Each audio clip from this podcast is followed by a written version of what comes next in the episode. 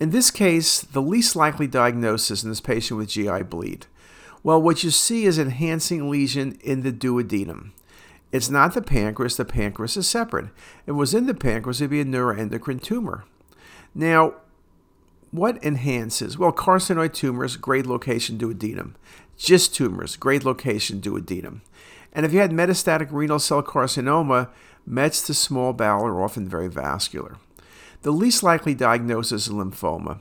Yes, lymphoma typically is bigger, though it can present with multiple nodules, but lymphoma does not enhance. The enhancement puts me thinking carcinoid, GIST, metastasis. In fact, this was a carcinoid tumor, just so you would know that. Just a really, really nice example in this case.